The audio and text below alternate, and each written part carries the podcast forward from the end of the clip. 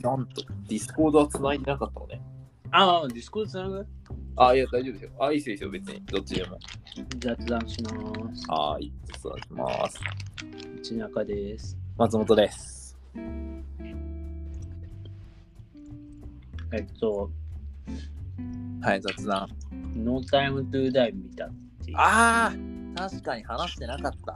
ね他ありますいいや、これは話さねば。や、他、なんかあります話したいこと。なんか、ストレングスファインダーをちょっと、ちょっと事情があって見てたって話がした。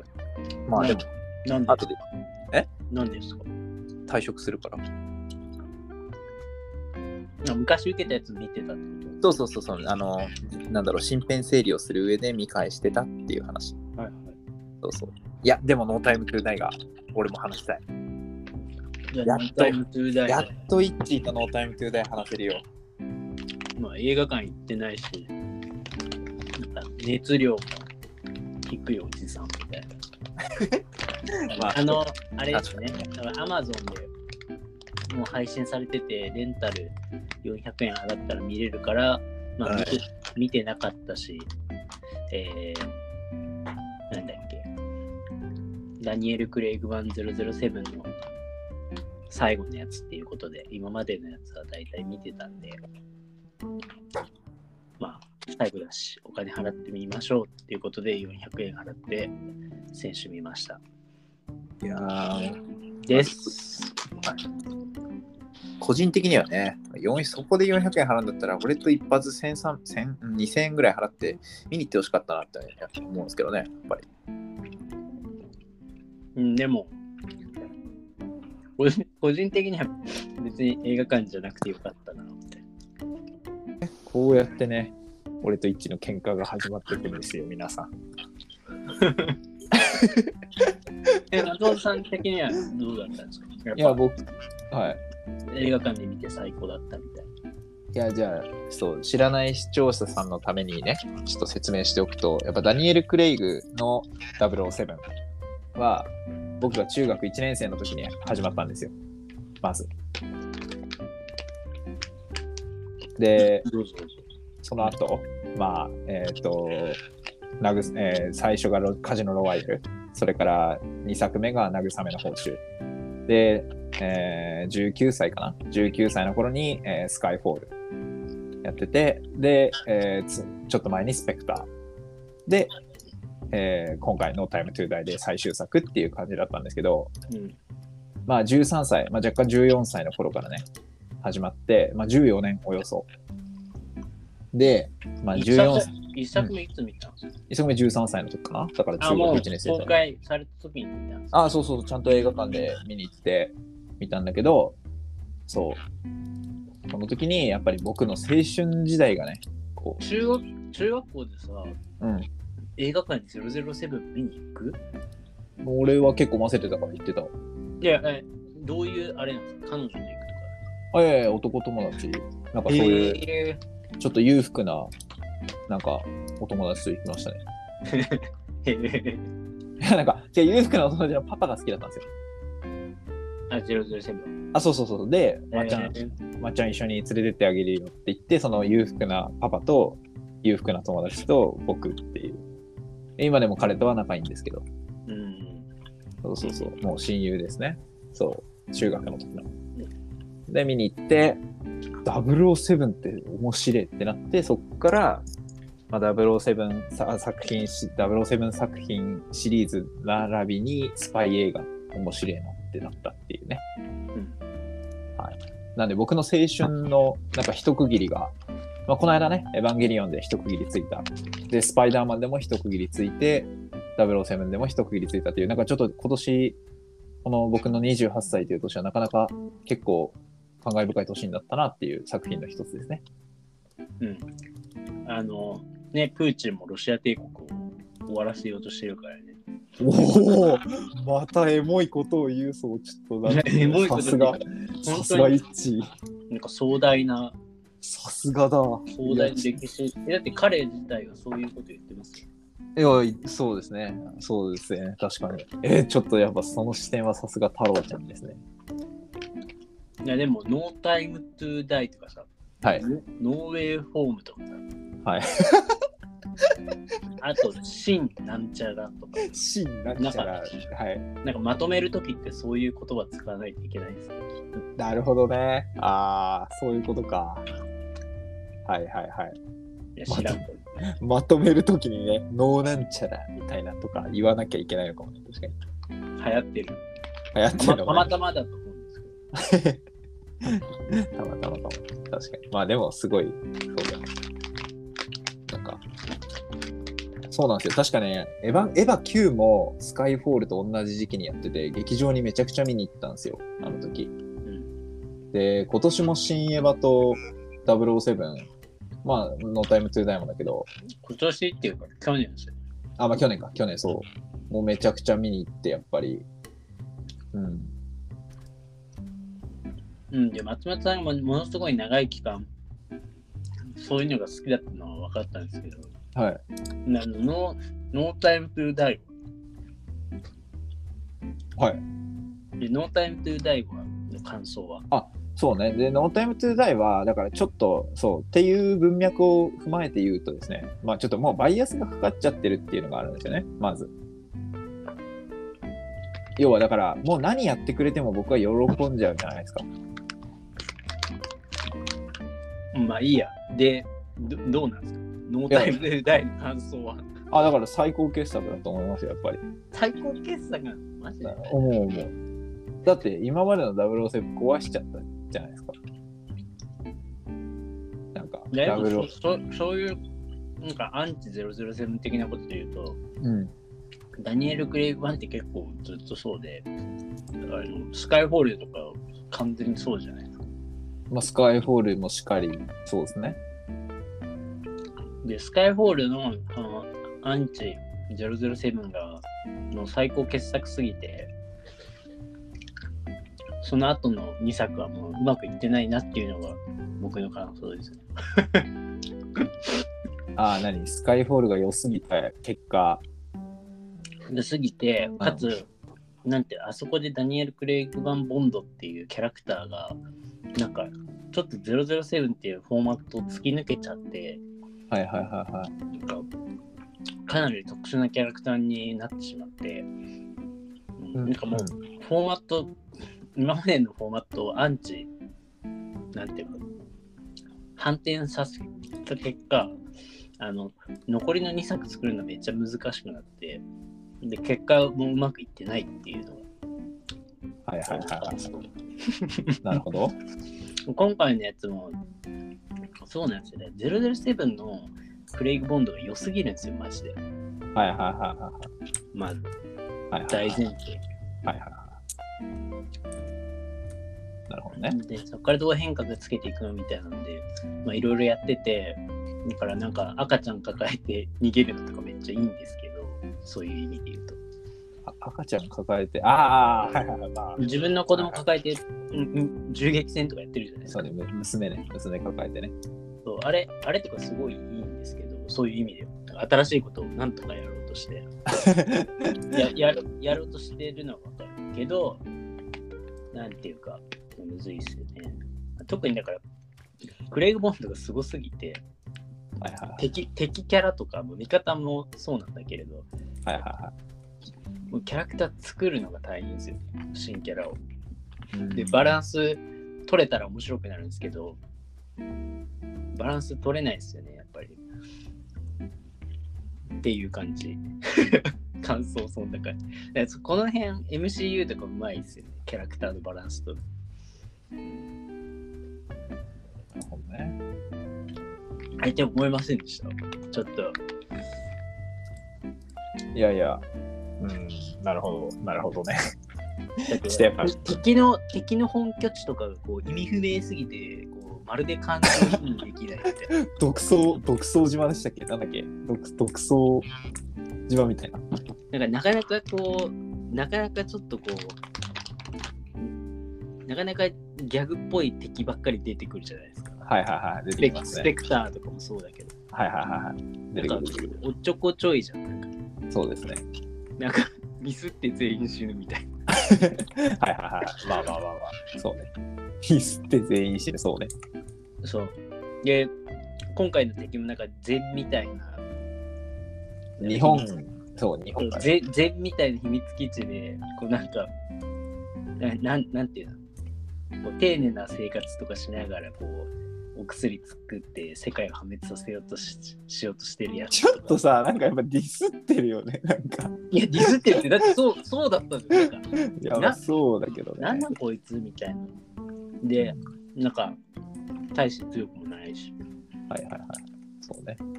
そうで、で、今、俺のいる世界線って、ロシアがウクライナに、こう、戦車をブロロロロって、はいこ。うそのまま、何えっ、と、国境を越えて、バンバン流し込んでいくみたいな、なんかすげえ古典的な戦争を見させられてて、俺、お我々のいる世界線ね。そうそう、見させられてて、2022年なんで。はいはいはいは全然ハイテクな戦争とかじゃないじゃん。い。確かに。全然違うと思う、そこは。うんだいぶ古典的な絵絵絵面をこう見させられててでそういう圧倒的リアリティみたいなのがある中でなんかだからしょぼい最近兵器でなんかみんな殺しちゃおうみたいなのを見てはもいはいはい。はあって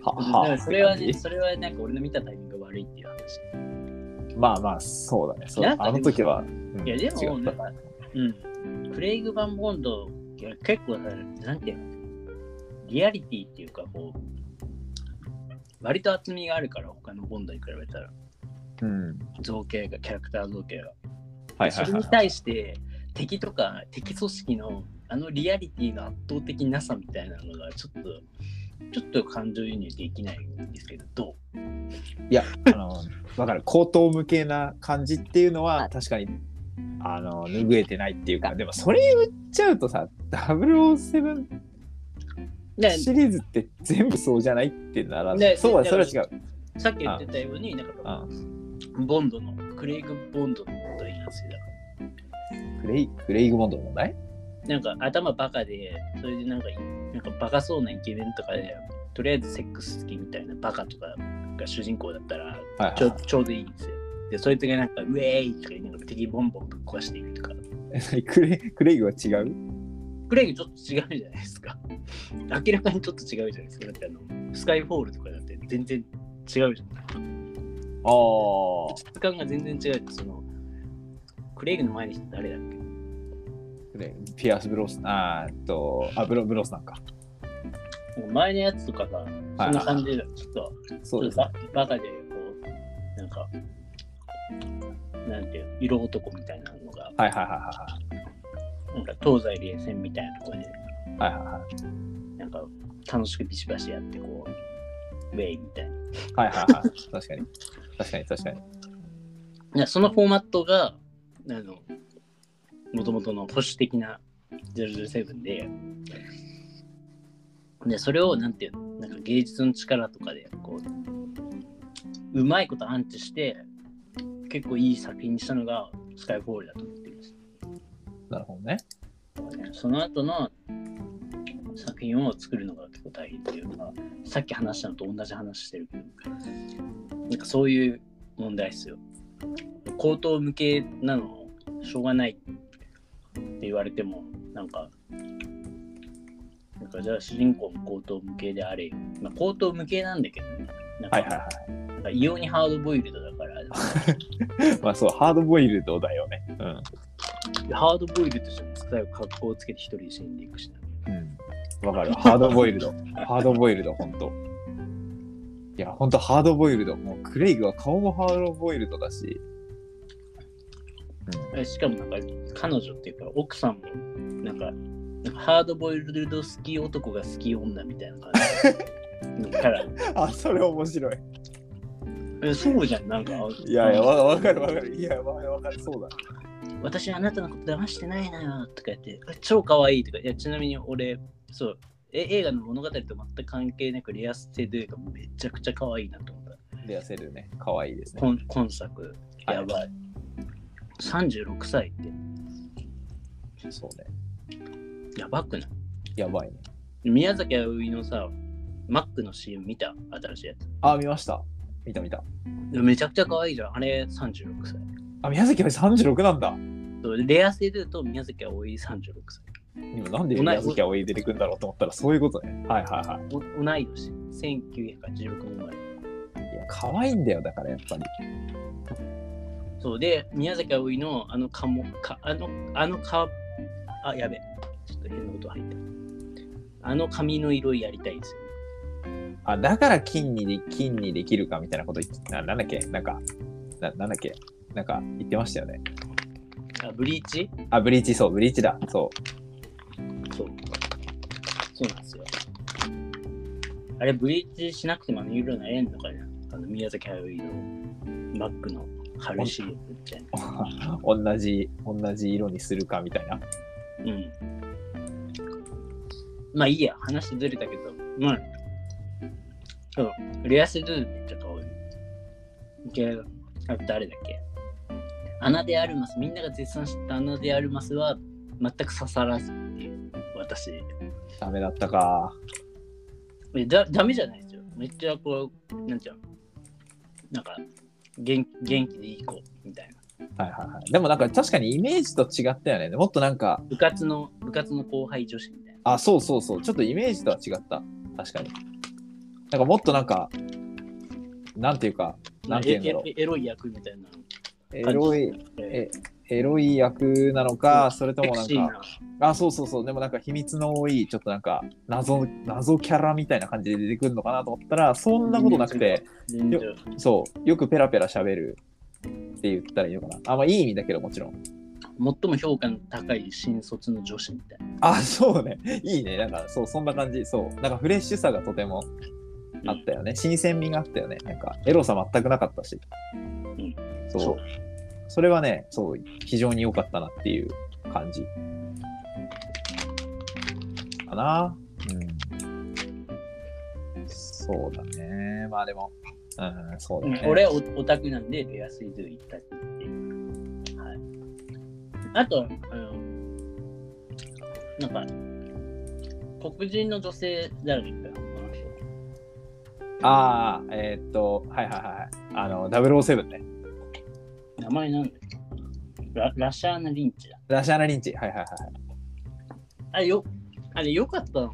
いや、よかったんだよ、あれ。うん。え、ラシャーナがでも唯一、唯一でもないか。唯一ではないけど、うんあれね、ユニークポイントっていやだからあれ、あれ、アイディア面白いのよ、あれも。あいつを007、新007と旧007みたいな。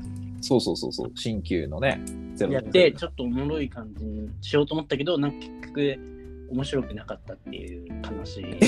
面白くなかったなんかもうちょっと、面白かったでしょ。いやもうちょっとあるっしょって思ったね。もうちょっと、何なんかな何が何が何がなんか面白くなかったね。なんか、もうちょっと、いや、そそれ言ったら、あのなんだっけ、えー、敵キャラ、ラミマレックのライマレック、うんラスボスも、もうちょっと、もうちょっと欲しいよっていう、え、な、な、何何が欲しい何何が欲しかった感じちなみに。これキャラクターの強さですよ。ああ、強さね。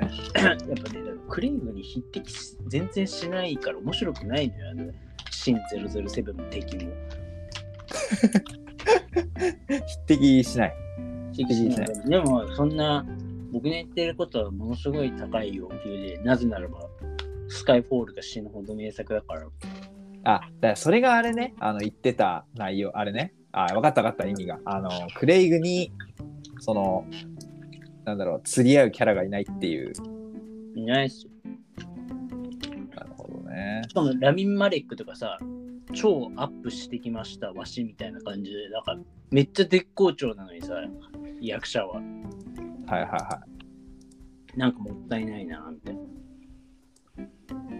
なんかもっといけたな、みたいまあ、まあ、そうだね。 いや、まあ、言ってることはわかるけどさ。な。そういう感想。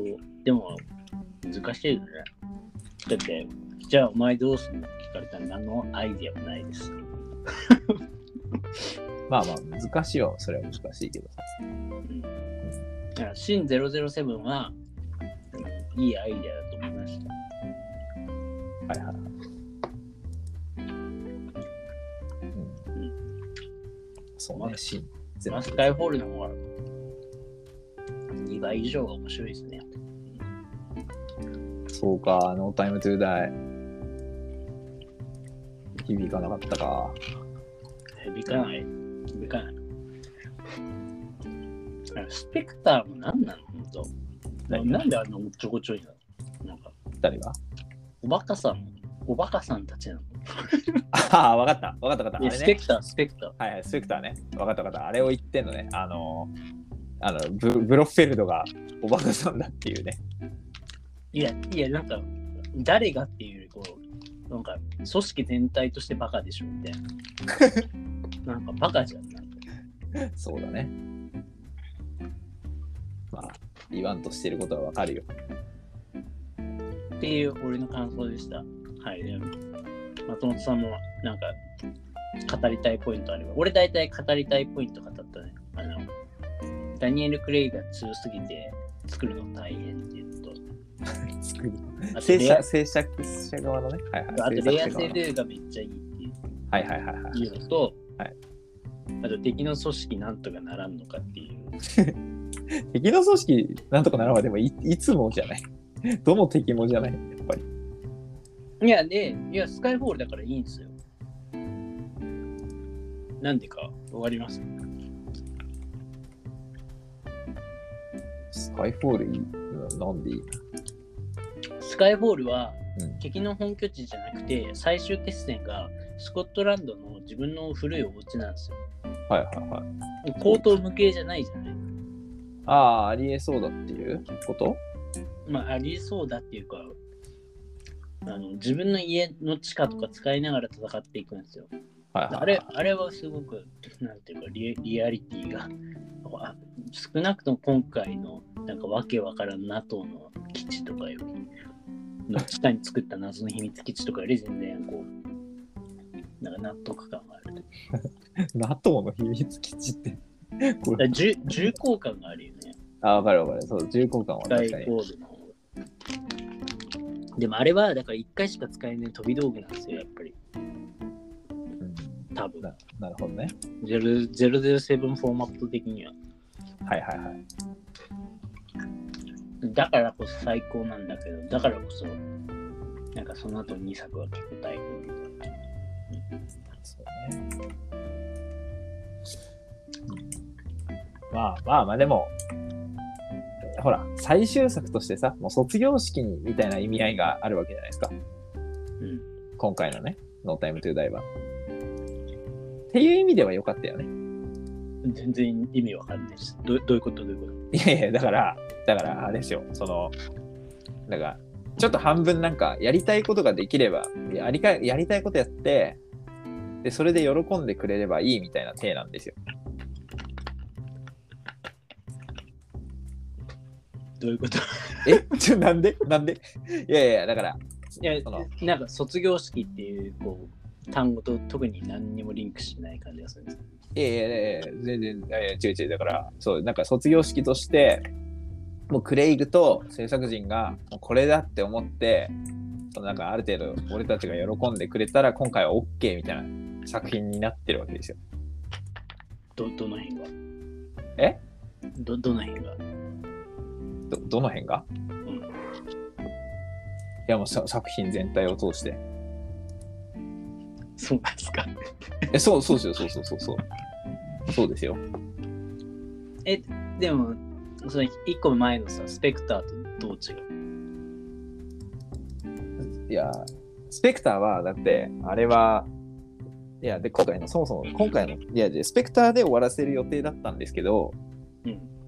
今回の作品ってそもそも追加で作られたっていうか、もうやるそ、うやなんる、そうなんだよ。え、てか、だから俺、スペクターの、あの、なんていうの、ノータイムトゥーダイの最後とかがあまりにも微妙すぎるから、卒業式作品なのに。あまりにも微妙すぎるから、はいはいはい。もともと最後だって言われてたスペクターの最後の方を見直したんですよ。あ本当のアマプラはいはいではいタダで見れるから。はいはいはいはいはい。そっちの方が全然いいのよ、なんか。レア性で言うとさ、あのはいダニエル・クレイが車ちょっと忘れてたわとか言って、はいはいボはボンドカーを持って2人でこうブオーンってどっか行くみたいな。い。そうだ、そうだね。はい。 いやあ、あれすごいおしゃれなの。あれあれでオープンエンドでこうなんか作品が終わっていくのめっちゃ綺麗なんですよ。なんかで新しいな奥さんを奥さんっぽい人を得て、あもう奥さんっていうか彼女だね。彼女を得て、スーってどっか行くの、ボンドっぽい、かっこいいっつって。あれでおお終わりでいいのになんかそう、そうななんかそうだよね。8日目のセミみたいな感じで、よ、よ、8日目のセミ。今回のはい。あなんかアディアディアディショナルああ、アディショナル、そうそうそう、アディショナル。そう、アディショナルな感じがあるじゃないですか。そうそうそうそうそう。セミ、セミ7日で死ぬから。ああ、そうそうね。なるほどね。8日目のセミですね。そう。そうね。そうそうそうそうそう。 007ともかかってるんですよ。あれなんか俺うまいこと言ってやったぜ的ないや、今適当に言った。え おいおいおいそれおいおいなんだなんだなんだ。はいいやはい。そうなんですよ。いや、だからそれ、それも思った。それも思った。なんか、スペクターもあんま好きじゃないけど、スペクターの終わりは、なんていうそうシリーズの終わりとしてはすごい綺麗だなって思う。はいはいはい。で、そう。で、で8日目のセミとして、なんかあの、赤ちゃんとか抱いて走ってるのはいいと思います。はいはいはそういうあの、それはいいと思ったし。い。新しい試みだったよね。そう。で、だからこそ、シン007が出てくるのも、あの、そうだな理解できると。はい。いや理解はいできるっていうか、す面白いですよ。面白いね。理解できるとかじゃなくて、普通にあの20丸みたいな。ちゃんと面白いと。はい。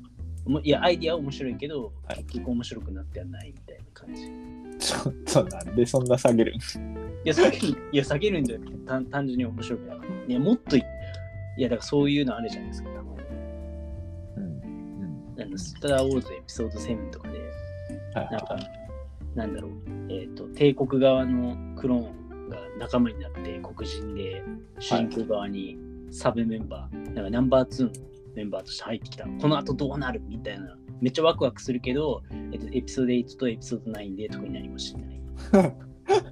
はいはいはいという感じ。なんかアイディアは面白かったんだけど、みたいな。はいはい。ちょっとなんか面白くなかったですよ。まあ、そうだ、まあ、そうだそうだね、そうだだっね。て何したか覚えてなくないですかな何が誰が新007が。な何したかえな、何したか女007が何をしたか覚えてますかなんかの最後、援護。これはめちゃくちゃかっこよかったみたいえ援護したじゃないですか、援護、援護。な。はいえええ なんか微妙じゃん。なんかななんかキャラ立ってないじゃないですか、ダニエル・クレイグ。あダニエル・クレイグとかも全部かっこいいじゃないですか。なんかいやあれは、あれ、あれですよ。な脳みはいいんですよ。あのちゃんと、その、後輩を演じきるっていうことが彼女の目的だったから。いや、それは本当にそうなの。なんか007を脅かす存在としてのシン007なんじゃないてか、だから面白いなと思ったんですけど。え、そうなのかないやだってそういう演出はあったじゃない実際なんかあ、まあ確かに、007だわ、みたいなのって、え、マジかよ、みたいな感じでだもったそうよね。寂しいとか言って確かに、確かに。言ってて、うんそうなんか脅かす存在だからもっと脅かしてほしかっあーたしかもなるほどね。まあそうっすでも難しいですだってダニエル・クレイグのボンドめっちゃ強いめっちゃキャラ立ってる強いよね。めっちゃキャラ立ってるでもなんか映画史に残るキャラ立ちなんでちょっと厳しいんですよだからそれが本当にだからなんていうのめっちゃ最強のストロングポイントであり最も弱点でもあるみたいなはいはいはい。イメージですねこのシリーズはそういう感じなんか卒業式っぽくないんじゃないどうなの 卒業式だよくわかんないね新エヴァンゲリオンとかも明らかに卒業式がわかるそう、卒業式じゃんでだから新エヴァとかと比べて別になんかノータイムトゥーダイそんなにいるかなみたいな卒業式かなってまあまあ、思った感じはありますね。みたいな感じでねそうだね。そうか、あんまり響かなかったか。うん、あんまり、あんまりっていうか全くですね。全然響かなかったの。全然響いてて、全然響かなかったです。だって、スカイフォールが俺の、なんていうの、基準点にあるから、こう、なんか、全然ですね。スカイフォールが、はいてはか、てか別になんか、そう、映画 .com とか見てても同じような意見の人も多かったし。い。まあでもさ、実そ際んなさことない、うん、あそうそうそう。実際さ、あの、あれだよね。ノミネートもされてないしさ、な、な、何あれ、アカデミー賞だっけ今やってるじゃん。アカデミー賞のノミネートはあんまり、もう意味ないかう。ん関係ないんだね、こういうシリーズものとかは特に。あんまり、あんまり関係ないか。でスカイフォールとかなんかノミネートされてたのあ確かに、されてたのかなされてないかなむしろ。ちょっと調べてみます。スカイフォール、えーっと、アアカデミー賞。えー、音響編集賞、作曲賞、撮影賞、あ録音賞。そやようなんだ。いや、そんなもんっていうか、でも4賞はすごくないですか ?4 冠だよ。結い構やす、なんかもうもっと言ってんのかと思った、でも。結構すごくないまあまあまあ、すごい、そうね、すごいね。やっぱ、やっぱ、やっぱそうなんだよね。えしかも音響とかさ、作曲とか撮影とか録音とかね、やっぱその辺がすごいんだよね、スカイフォール。わかるわかる。まあ、確かにね、あの、バンバンバンバンのヘリのシーンとかすごかったもんね。いや、とかもうなんかオープニングとかからめちゃくちゃ面白いの。うん。ロンソン不詳っていうね、いいですね。ノータイムトゥーダイ。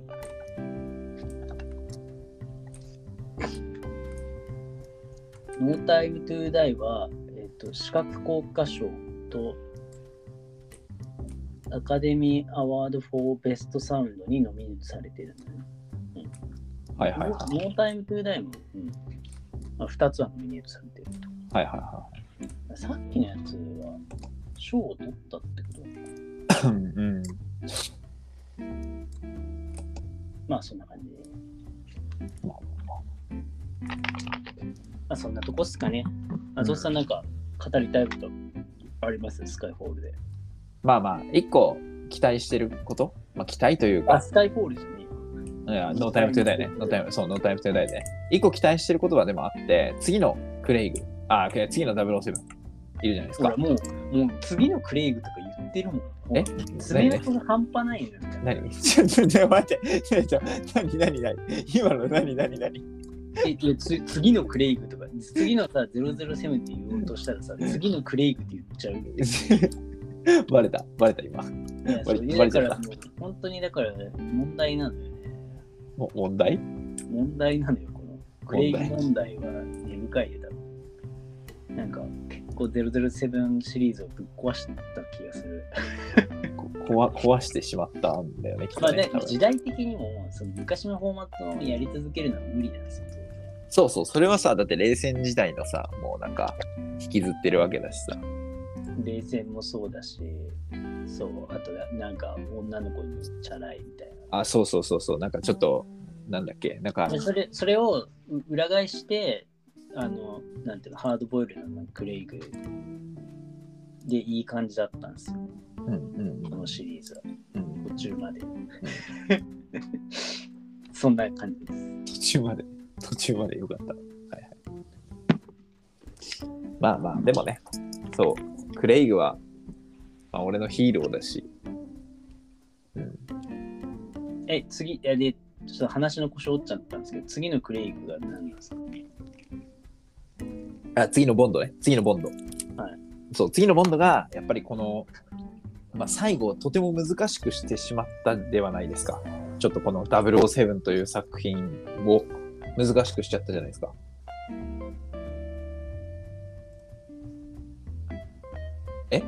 どういうことあいや、なんどかうさどういうことですか あいや最後の終わり終わり方的に、うんやっぱりちょっと007はなんだろうな無敵な存在だったけど、やっぱ娘を守るためにボンドガールって今回呼ばれてんのってあの娘ちゃんだけなんですよね。うんそうなんだ。あ、そうです。そう、あとはみんなボンドウーマンって呼ばれてるんですよ。うん。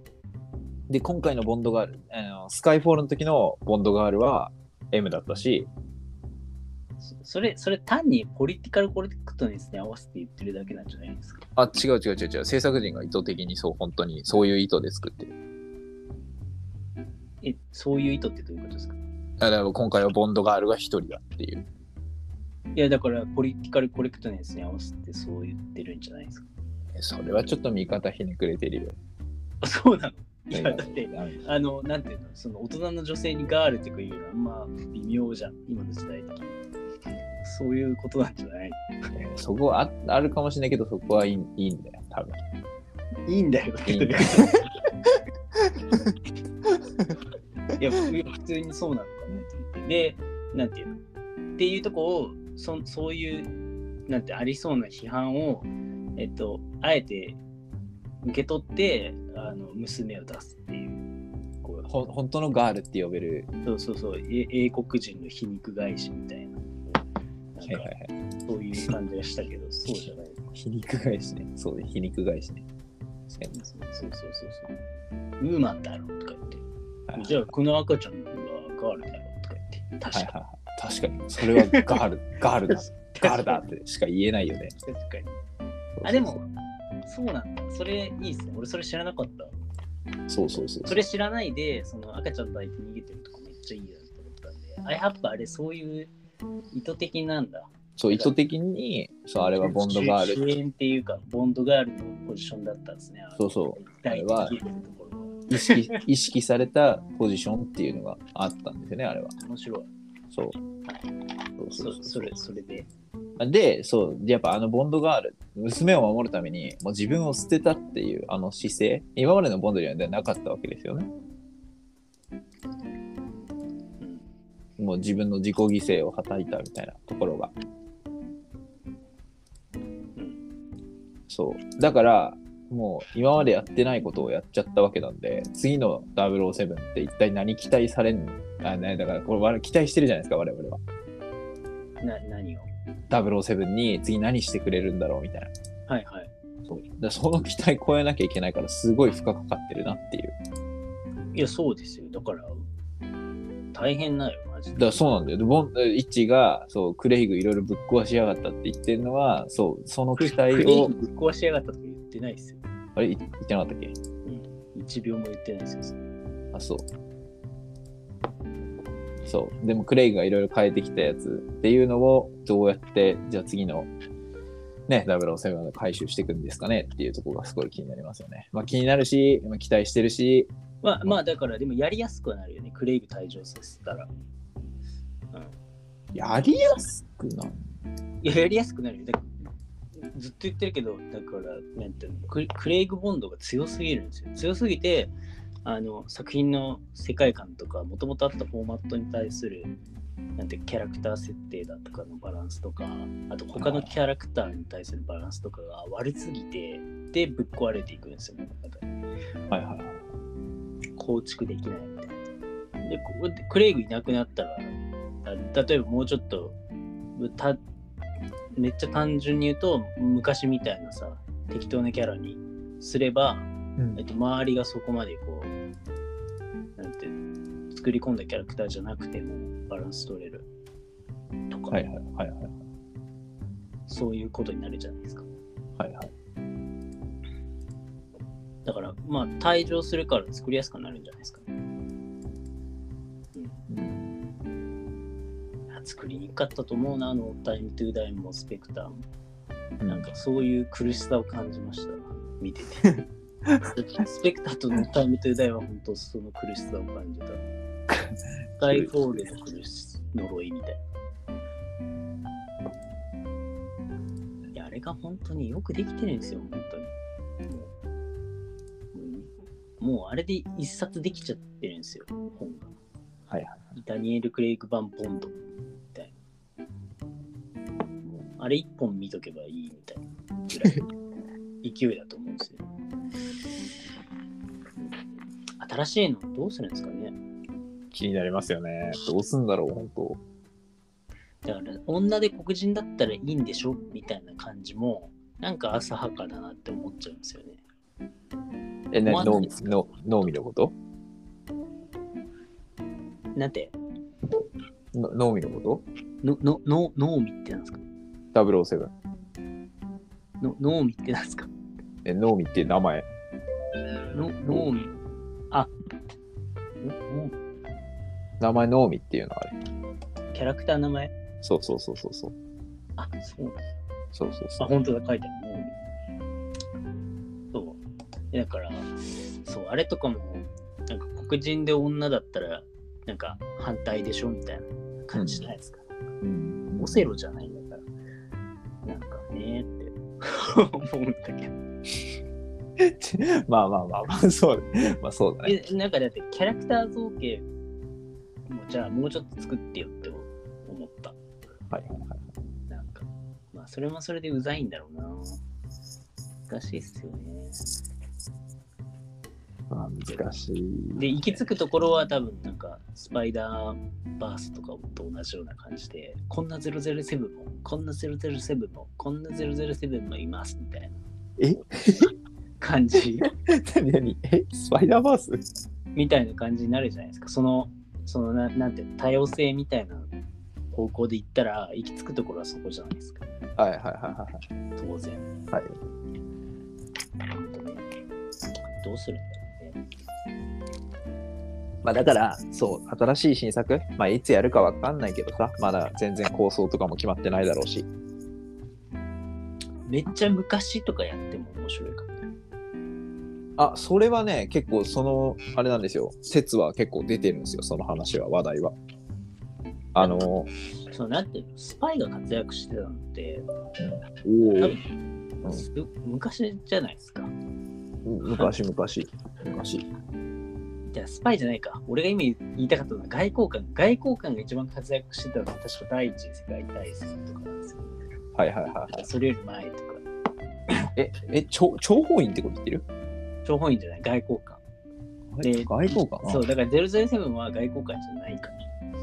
だからやっぱ東西冷戦とかですよね。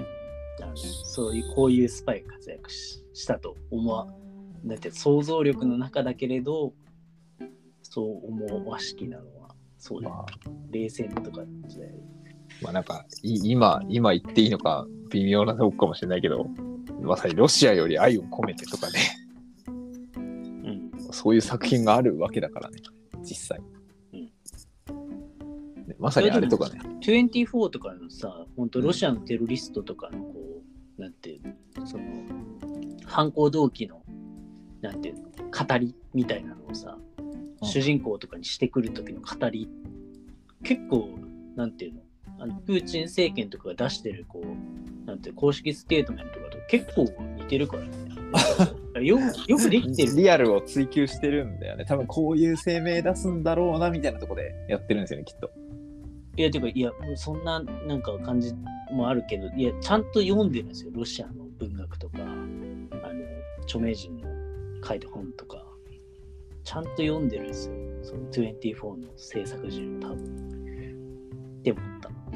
え読んでるか読んでるから読まない、あ読まないとわからないじゃないですか。どういうこと考えてるか、その人たちが。ああだって、よくわからない人から見たら狂人にしか見えないわけじゃないですか。そうだねでも、24はその狂人に敵とかに語らせるから、ちゃんと。はいはいはいはお前たちはなんかあアメリカの自由主義のせいで我々の国はぶっ壊れたんだみたいなことをいはいはいはいはい言ったりするんだけど、なんかもうちょっともうちょっと複雑なこと言うんですけどそうはいそういうのとかってそっちの目線に一回ならないと書けないですからいはいはいはいやで結構同じようなこと言ってていいなってなるほど なるほどねなるほどね24ってフォックスですよボ FOX ックス、20世紀フォックス。いや20世紀フォックスじゃないフォックスチャンネルですあ、フォックスチャンネル。アメリカのフォックスネットワークとかはいはいはいはい。すごいあの保守的なチャンネルですね保守的なんだ。あ、そう、リベラル、CNN とか逆にリベラルだけど、はいはいはいはい。その逆ですね、保守が、保守の側だから、保守って一見バカそうなんだけど、はいはいトラントランプとか保守側じゃないですか、共和党。はいはいはい。はいはいはい。バカそうなんだけど、実は24みたいな死ぬほどリベラルの作品作ってるみたいなるほどね。な。一国二制度なんです。話ずれたけど、じゃあまあ、ノータイムトゥー、もう45分じゃん、やば。めっちゃ喋ってる。まあまあまあまあ、また全くやってたよ。全く中身ない話のはずなのに45分喋ってしまう。なあ。なんか、松本さんなんかなくないですか他に、ノータイムトゥーで。もう語りきりました。いやいや、もう、イッチーとこのノータイムトゥダイを話したくて。で、大体なんか、所感は分かってたから。いやでも、ま、いや松本さんはどうなんですかこう卒業式だ、よかったって感じ。卒業の感じで終わりっすかなんか、他ないっすかこま細かいとことか、イタリアめっちゃいいとか、そんなんでもいいんですけど。あまず、あれですね、アナ・デ・アルマスを探しに、俺はちょっとメキシコに行かなきゃいけない目標ができたかなっていう。メキシコとかあれ、キューバだよ。あ、間違えた、キューバ、間違えた、キューバ、キューバ、キューバ行かないとな、みたいな。そうそう。この間、LINE しててもなんか思ったもん。あれ、なんでキュキューバじゃねとか思って。そう、間違えた。そう、そう、キューバだったね。そう間違えた、メキシコでキューバだね。そう、だからキューバ行かないとなって思った。そう俺とか絶対行かなきゃダメでしょ、もう。アナ・デ・アルマス探しに行かないと。え、なんでそんなにアナデアルマ好きなのうん。レアセドゥの方がよくないいや、ノガとかではない。比較が全てじゃないからね、やっぱ一ね。いや、比あれ較が全てじゃないとかじゃなくて、レアセドゥの方がよくないいや、あ、アナ、アナよかった。あ俺、レアセドゥの方がよか った。あ、あな、あなよかった。レアセドゥの方が。あなよかった。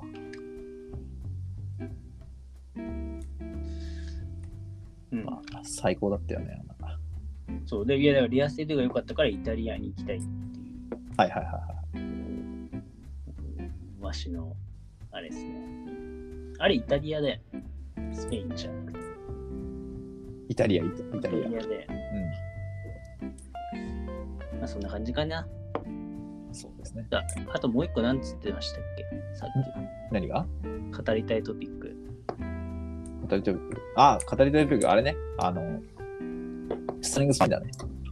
あ、じゃあ、一旦これ切ろう。いや、まあでも、うん、まあまあまあいいや。うんウィスはい